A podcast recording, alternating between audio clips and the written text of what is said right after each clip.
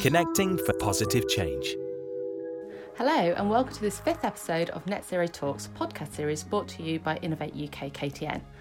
I'm Nilam Banks, Knowledge Transfer Manager for Place and the lead for Net Zero Places Innovation Network, which is a two year flagship programme dedicated to support local and regional authorities and agencies to connect, collaborate, inform, share experiences and lessons learned in order to adopt innovation and to level up across the UK.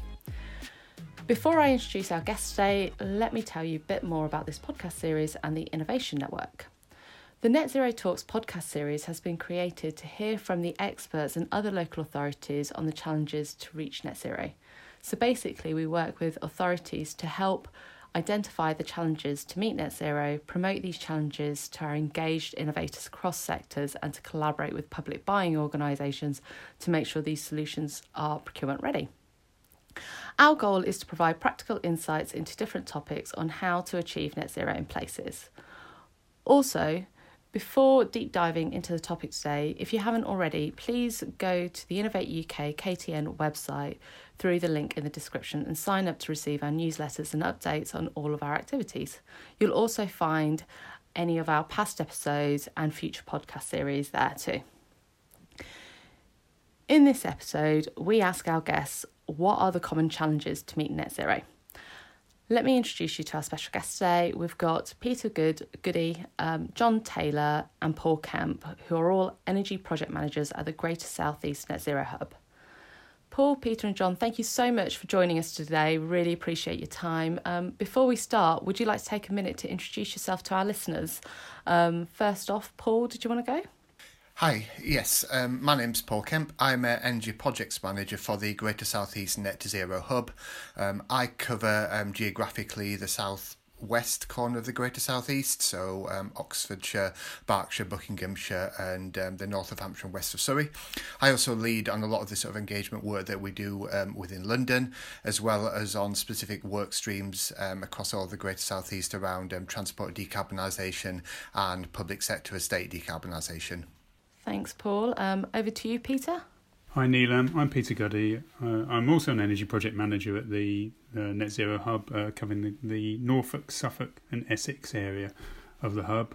Uh, I lead on uh, specific issues around uh, network capacity and constraint, and also um, some of the financial assessments that we undertake. And previously, I worked in local authority uh, for a couple of dec- decades or so around sustainable energy, fuel poverty, and other programs work associated with um, sustainability and climate change. Yes, I'm John Taylor from the Greater Southeast Net Zero Hub, do the same role as uh, Peter and Paul. Um, I focus mainly on the areas south of the Thames. Um, yeah, I've got about 15 years of experience working as a climate change and renewable energy advisor with local authorities um, and also focus quite a lot on the community energy space as well. Thanks, John. So let's go into the questions. So, Paul, firstly, to provide a bit of context, could you tell us a little bit about the Net Zero Hubs? Yes, of course. Yeah. So the Greater Southeast Net Zero Hub, we're one of five Net Zero Hubs. Um, we're funded by the government um, through um, the Business, Energy and Industrial Strategy Department. And the whole remit of the hubs is that we were set up um, off the back of the um, Declaration of um, Net Zero, and we're sort of here to basically increase the number and scale and quality of net zero projects across England.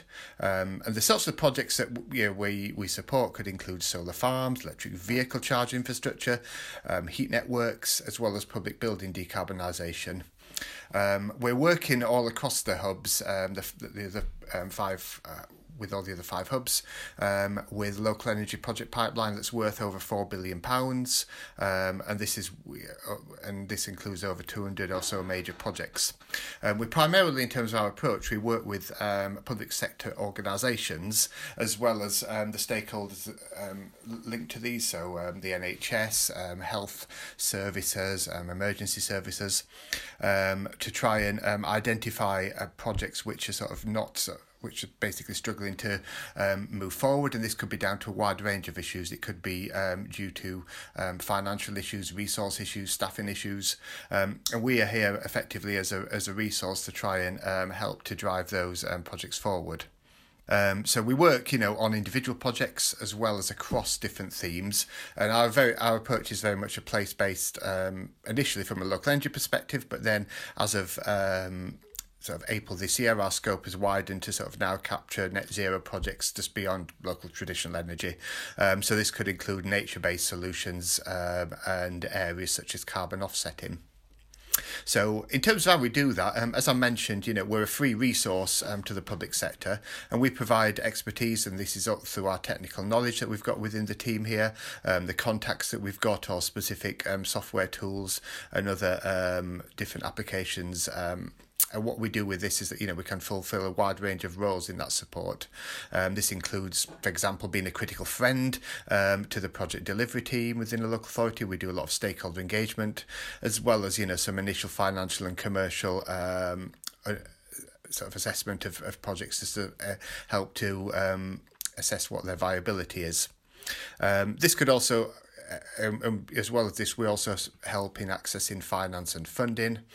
Um, and what we try to do as well is, is share our learning across the public sector in our region and wider area. So, you know, we're not, we really want to sort of try and help local authorities to be able to, and other public sector organisations for that matter, be able to talk each other to talk to each other to share learning and understanding, particularly where projects have either been really successful or where they've got really good practice, or also where um, they're struggling to, um, or where a specific solution or opportunity hasn't worked. Um, we also support um, community energy as well through local authorities and social enterprise voluntary sector. Um, and they're bringing quite a lot of innovation forward around new models for um, local energy. Thanks, Paul. Um, it sounds like you guys are a great support. So, if you do want to get in touch with your local Net Zero Hub, please um, check the links in the description because we'll make sure that you can get connected to your local um, critical friend. Um, so, next up, um, John. So, why are local authorities developing net zero projects and what's driving this agenda? I think the approach this country's had to decarbonisation to date, um, we've kind of done it in the order of the most carbon intensive fuels. So the last decade was all about offshore wind farms and coal power stations. Um, that's largely been successful now. So the next kind of phase of decarbonisation for the UK is going to dephasing out fuels like petrol, diesel, heating oil, gas. Um, they're not remote. They're very local. They're very personal. It's what we use to heat our homes, drive our vehicles, power our businesses. So the next phase has to be a local approach, and it needs. Um, so local authorities are very much going to be at this the centre um, of this net, next phase of net zero delivery. Um, when we were set up um, as hubs about three and a half, four years ago, um, just before that, um, BEIS um, helped all the LEPs, the local enterprise partnerships in the region, commission regional energy strategies. And that was to look at um, how local economies can contribute to meeting the UK's carbon budgets. And what they found is these kind of local organisations were quite good when it came to offshore wind, nuclear power stations, the big projects, but they had a bit of a blind spot when it came to all the other sectors that need to be scaled up. So things like um, building insulation, um, low, uh, renewable heating systems, electric transport, um, solar panels on roofs. Um, collectively, um, all these smaller projects have equally, or if not more, big as bigger impacts as some of those big infrastructure projects. But they're, um, like I say, it wasn't coming through in the local strategies. So um, that's primarily why the hubs were set up in the first place, was to provide additional resource to local authorities to make the most of these um, new technologies. Um, since we were set up, the whole language around climate change has changed a lot as well. Um, we were it was originally the 80% by 2050 target when we first formed, and that very rapidly moved through the whole language of the climate emergency, driven by um, local political action like the school strikes, Extinction Rebellion, and then the UK government formally adopting the net zero target by 2050. So we've actually seen this great political alignment as well um, of public awareness and sentiment for all kind of moving in this, uh, coalescing around this ambition to be net zero by 2050. So now, um, in that space of time, about 336 of the 409 councils, like roughly four in five, now have local climate emergency declarations and action plans to um, show that kind of local commitment to these national targets as well. Again, there's a massive scale of investment needed to deliver that as well. Um, so we help both on the kind of project development side, um, we're all about scaling up. Um, other organisations deal with innovation and startups, but we're very much about scaling up proven technologies and solutions, um, and then helping local authorities identify uh, the right business models to bring in that investment. Um, yeah, some of that is going to be public investment, but a lot of it is going to be coming from personal retail investors or um, big private investment as well. So we've seen yeah people like Bristol City Council as early movers, yeah mobilising a billion pounds in infrastructure projects. Other councils investing yeah 60 million like Warrington in solar generation and power storage. Oxford are doing great work on innovation um, around smart grids and um, uh, they've got a new super hub for electric vehicle charging. Um, so yeah, they're great. They're the first movers, but we also want to get across that this isn't all about um, big cities. Um, like local action has to happen everywhere, even in um, the kind of less well resourced um, rural areas as well. So um, that's what we're here to do: is provide access to support for all local authorities, no matter where they are on that kind of net zero journey and yeah, making the best. Given that there's this background recently of public sector budgets being under pressure, um, yeah, we're there as an extra resource to draw on and provide a bit of capacity.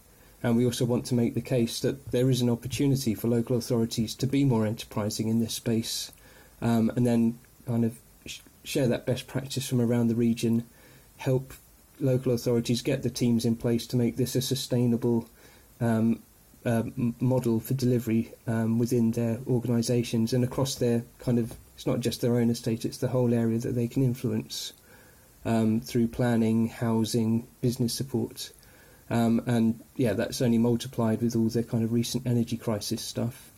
Um, so yeah, we think all these solution, all these challenges have a common solution, which is local net zero and energy.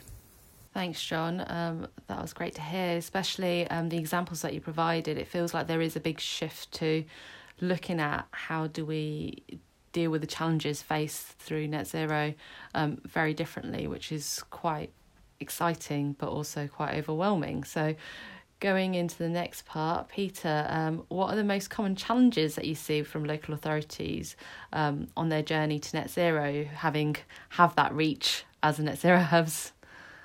Well, thanks, Neil. And I think John's touched on some of those points, but I'll, I'll, expand on them a little bit. And local authorities have been active in sustainability and climate change for two or three decades since um, 1992 and the Rio Earth Summit. So there's a long track record of local authorities um, acting as leaders and, and conveners and actors in their local areas to try and uh, tackle some of the major challenges that local areas face, which have a global impact as well. Um, but I think the real way to look at this is probably to, to draw down on um, what's happening within the local authority and what's outside of a local authority's control that's impacting them as well. And recognising there's a lot of good practice that's going along, uh, going on, which John and Paul have already alluded to.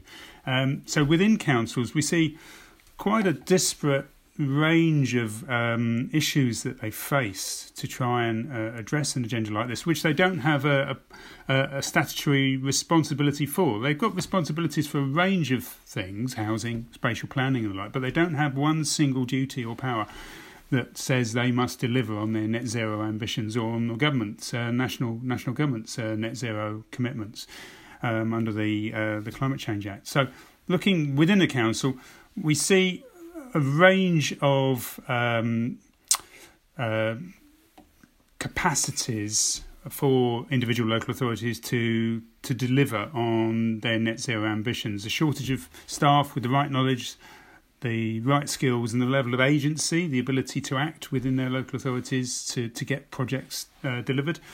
Um, even if there is um, a net zero ambition through a climate declaration, as uh, John referred to, um, we see some of the smaller local authorities lacking in, in terms of having dedicated staff, or even if there are staff or teams set up, they may be on uh, short short term tenures, uh, funded for uh, a short working uh, short um, short time in order to get things moving.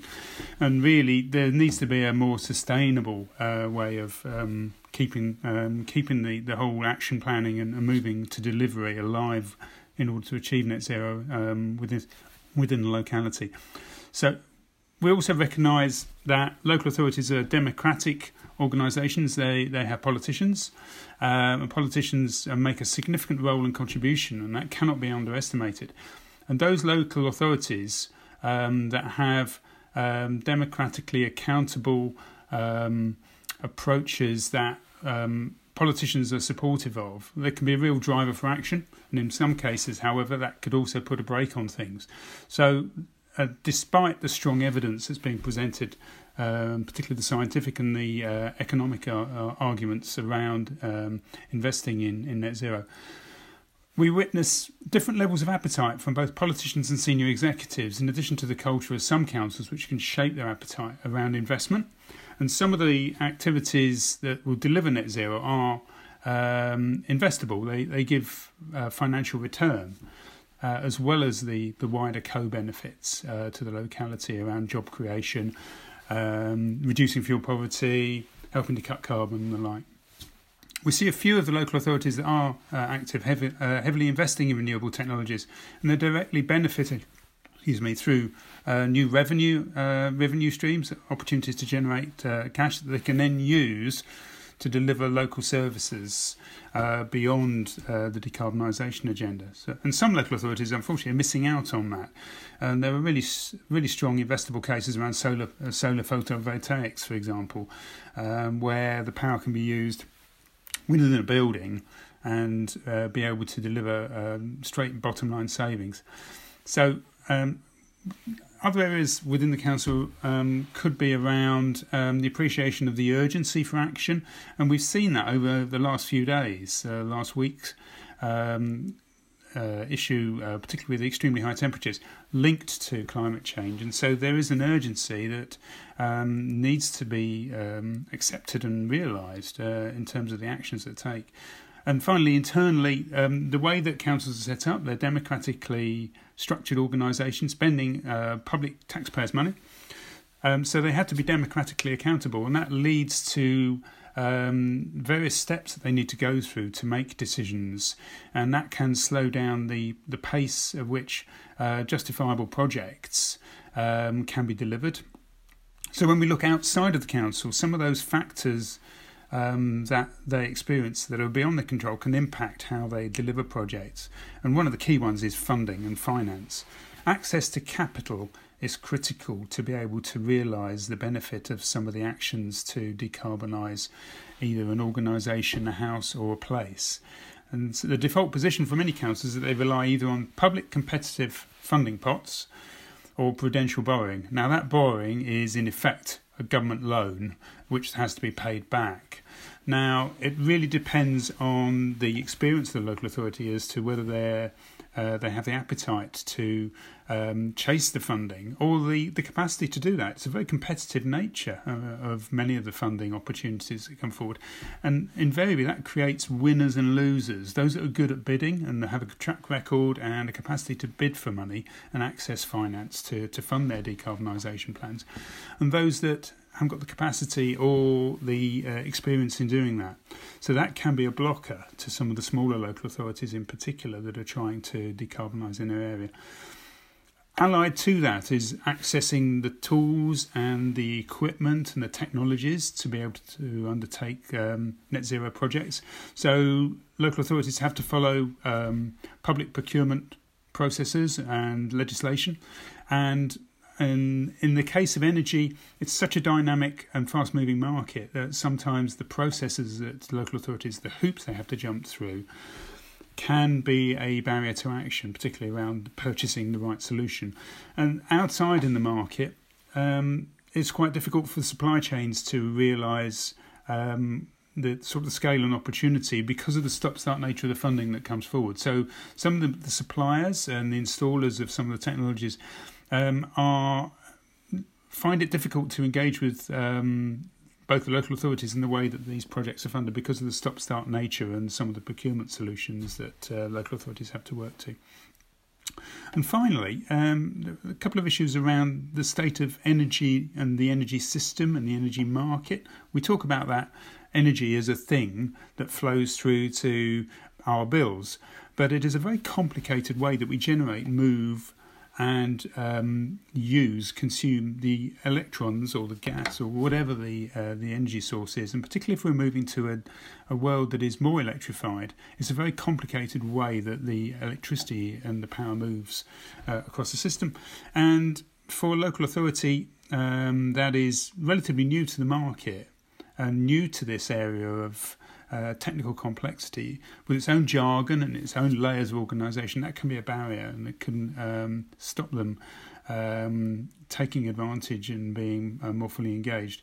And we've seen over the last few months how volatile energy costs are, and that impacts the uh, the investment um, profile of projects. So the challenge will come for local authorities who are looking at undertaking a project they then see that prices are changing, that supply chains are, are, are uh, varying because of the, the nature of um, what is a global market, and that can make them uncertain or unsure about continuing a project and whether it's investable. So all of these challenges really um, are experienced by uh, in different ways by different local authorities. Notwithstanding that, we see some really good practice out there. So uh, our role is to try and help local authorities overcome some of those barriers. Thanks, Peter. Some really big challenges there, and it may seem very daunting. But, Paul, can you please enlighten us with some good practice that you've seen overcoming some of these challenges?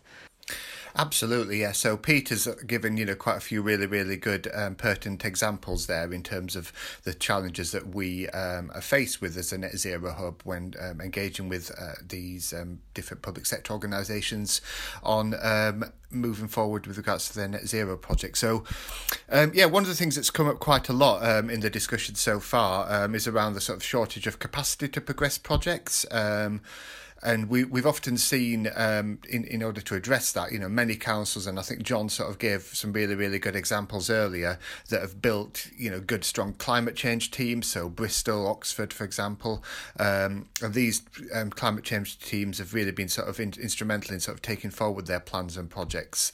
Um, but what we do find is that you know we've got just in the Greater Southeast alone 136 different local authorities.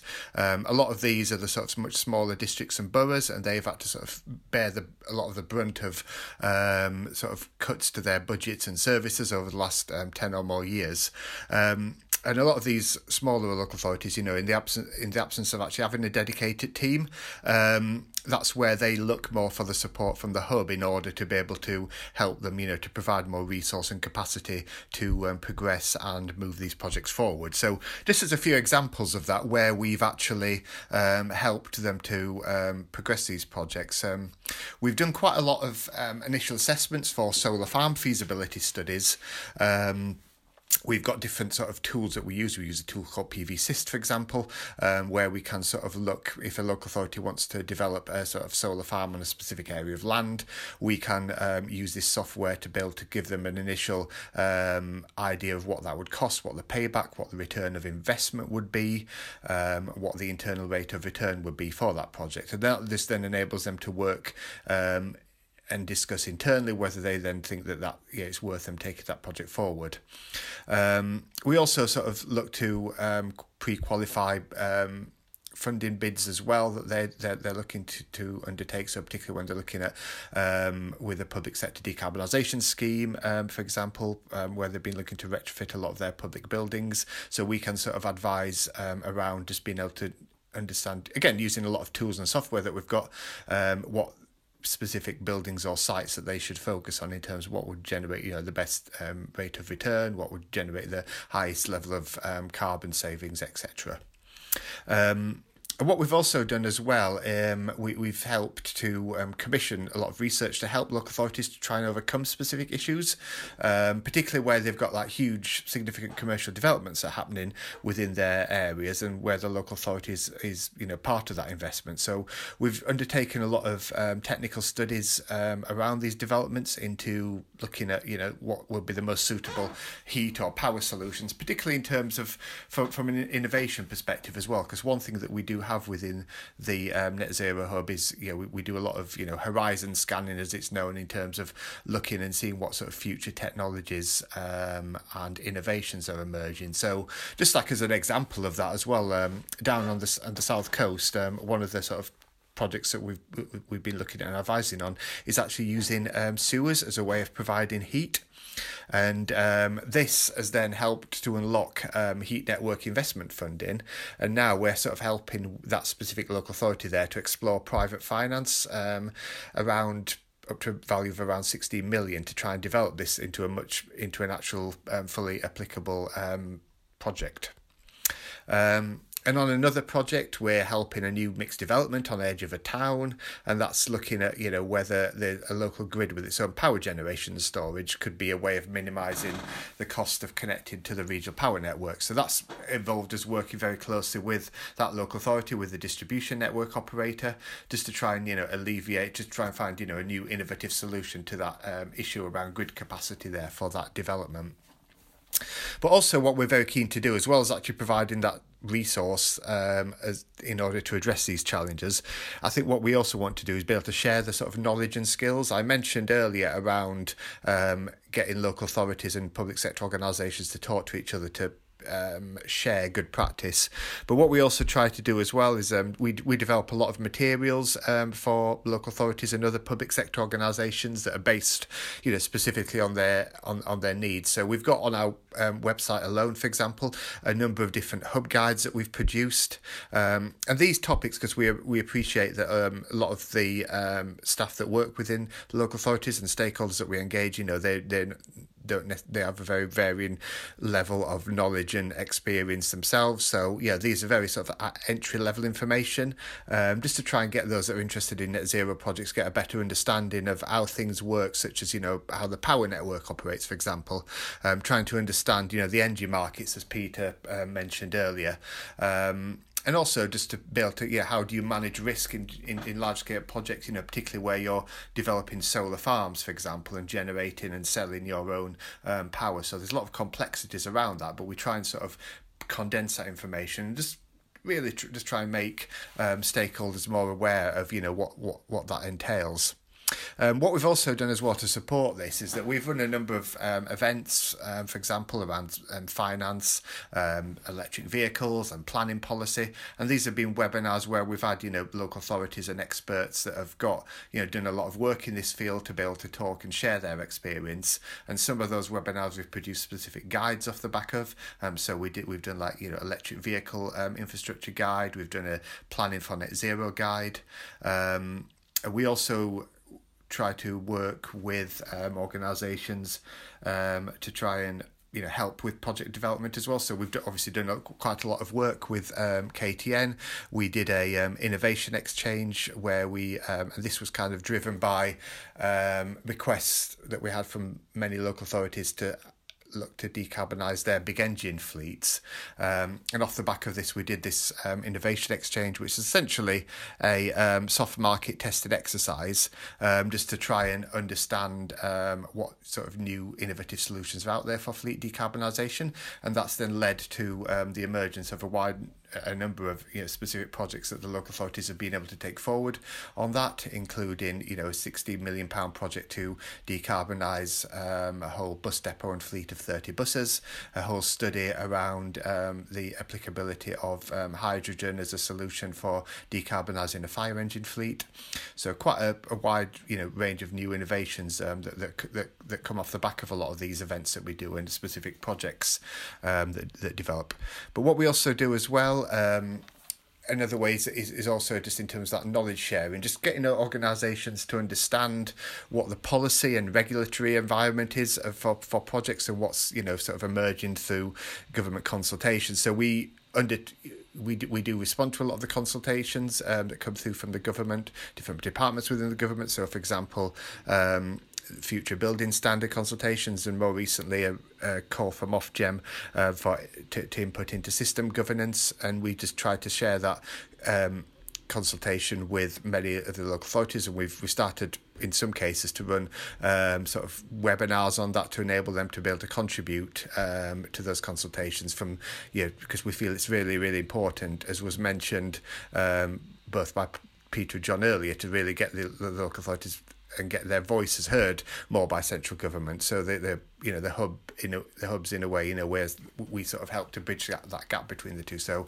addressing these consultations is you know one of the many ways also that we do that. But then we also um, in in order to be able to you know share that you know share the learning share the experience and share the um, issues and con- uh, and um, challenges uh, to sort of a local government level. With central government, we do in, interact quite um, closely um, with them, looking at you know the, these issues. So not just within um, the business, energy, and industrial strategy department that we're funded by, we also have yeah we work very closely with the Department for Transport. We work closely with the Heat Networks Delivery Unit, the um, Office for Zero Emissions Vehicles. So yeah, we have very good working relationships relationships with all those organisations to be able to you know share learning around um, you know what what challenges local authorities and other public sector organisations at a sort of more local level have been faced with.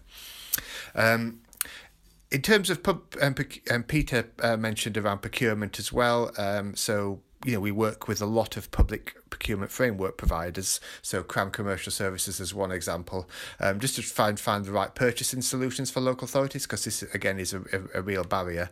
Um, so we've um, developed procurement solutions through um, dynamic purchasing solutions for housing retrofit, for example, where some of the local authorities, particularly as I mentioned earlier, the smaller local authorities haven't got access to support um, around retrofit coordination or access to technology um, supply. So having this um, sort of dynamic purchasing solution in place um, really helps them in terms of being able to sort of move forward with their housing retrofit projects. Um, and it's probably worth mentioning as well that you know there's much wider benefits just beyond um, looking at carbon reduction investment return.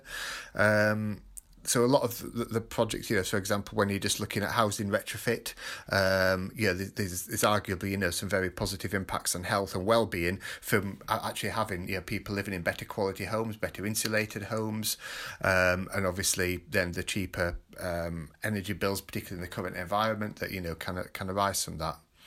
Um, and so helped our retrofit work with local authorities and we've helped them to access not only the funding but also growing the supply chains um, to that basically helps to accelerate the delivery um, of a lot of these retrofit projects. Um, but then, and obviously, there's economic benefits from that as well, not just from the suppliers of renewable heating and power systems, but also um, there's a real opportunity there for new skills and employment opportunities through the ongoing maintenance of those um, specific technologies as well.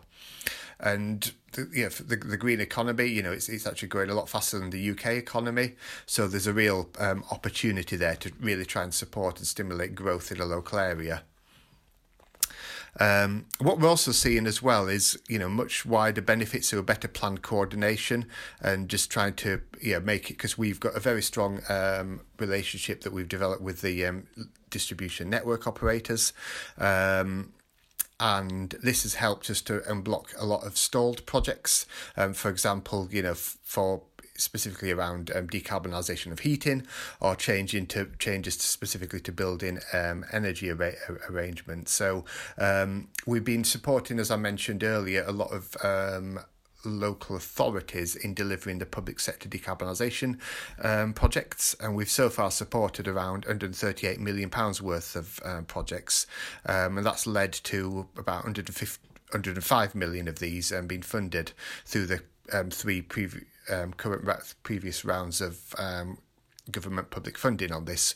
But one thing that we've um, sort of found with, with, within that support is that you know 68 million pound of that has been stalled um, projects. And we've um, through work through our relationship with the distribution network operators and talking to um, the, the government and also Salix who actually administer this funding we've managed to unblock 68 million pounds of these stalled projects because um, a lot of them has been down to the sort of issue around grid connection and grid constraints. So there's a real strong role for the um, hub to play in in terms of that. And we've also been helping the DNOs and I think the distribution network operators, which you know uh, I believe Peter alluded to earlier, in actually um, working more proactively really with local authorities and trying to get that message across that it's really important to engage when you're looking at you know upgrading a heated system or you know where, where basically you're going to be drawing more capacity from the grid you know you need to sort of engage with the DNO um, the distribution network operator at the earliest um, possible opportunity around that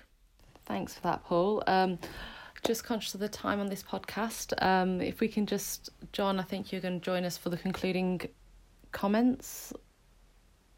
Yeah, um, so I think some of the main points I just want to conclude on is local authorities don't need to act alone in this space either. Um, like there's all sorts of stakeholders locally. We've mentioned the kind of utilities like the water companies, um, the gas companies, the electricity grid operators. They're all going to play a role in this, and we'll certainly be helping to coordinate some of this local activity through local area energy planning. Um, and then also bringing in the wider community as well. Um, mentioned our support for community energy. We ran the Rural Community Energy Fund, so we gave out just around two million pounds of feasibility grants to 52 um, parish and community-led e- projects to do um, locally led and locally owned um, developments like solar farms. Um, also, a lot of villages interested in getting off heating oil and onto renewable heating. So we supported um, quite a few studies looking at yeah, that sort of kind of heat pump based district heating approach. Um, one of those in particular um, down in Sussex was partnered with UK Power Networks in an innovation scheme, and they concluded that they could, if they kind of coordinated a local transition in a planned way uh, from oil to heat pumps, they could save the um, grid companies up to 75% in the system upgrade costs um, versus kind of a random market-led uptake approach. So the more we can do to and mobilise social enterprises and the wider community to take some ownership of and be proactive in energy developments and also fuel poverty support with this coming winter. There's a big opportunity there. Um, and like we've recently rebranded from energy hubs to net zero hubs, so that reflects the kind of priorities of local authorities looking at the whole carbon cycle. So net zero is kind of emissions on one side, but yeah, carbon sequestration on the other. So we're also going to be developing advice and support for kind of doing robust carbon sequestration projects, both kind of nature-based ones around trees. We're seeing peatland restorations, kelp forest restoration in kind of the coastal communities in Sussex, and uh, um, yeah, so there's big potential on that front as well as technolo- new technologies um, developing in places like the Thames estuary and the other industrial clusters looking at both um, hydrogen production from offshore wind to then yeah provide other clean fuels to help balance um, various energy demands. Um, so yeah, lots of interesting innovation on that scale as well. But yeah, uh, so to conclude, yeah, we're seeing interest in all these areas. Um, the work we do with the Innovation Exchange and yourselves. I'm very excited to see how that progresses in the coming months and years. Um, but yeah, we're also um, recently um, talking with the UK Infrastructure Bank and the Green Finance Institute to how do we complement the technology and the business planning side with the finance community. Um, and then, yeah, it, everyone um, is much more aligned in this net zero ambition. So, yeah, doing what we can to bring everyone together and, yeah, share um, the best practice from around the region and show that, yeah, together we can do this. Brilliant. Thank you, John, um, for those closing remarks and giving us a bit of context as well about this kind of work that you're doing. Um, yeah, a big part of what we're doing is support groups is to bring all of this together and make sure we're amplifying everybody's voice. So it's been great having you guys on this podcast. So thank you, Peter, Paul, and John, for joining us today. And thank you for listening. All the links are included in the description. There was a lot of content there. So please do reach out to your local Net Zero Hub because they are there to support you in whichever part of the journey you're at. So don't forget to sign up also to receive our newsletters. We are working with the Net Zero Hubs to make sure that we um, share their details. Uh, and also to receive information about the latest activities. Um, so, finally, thank you again for following us, and we hope you enjoyed that episode and you'll come back for more. Until next time.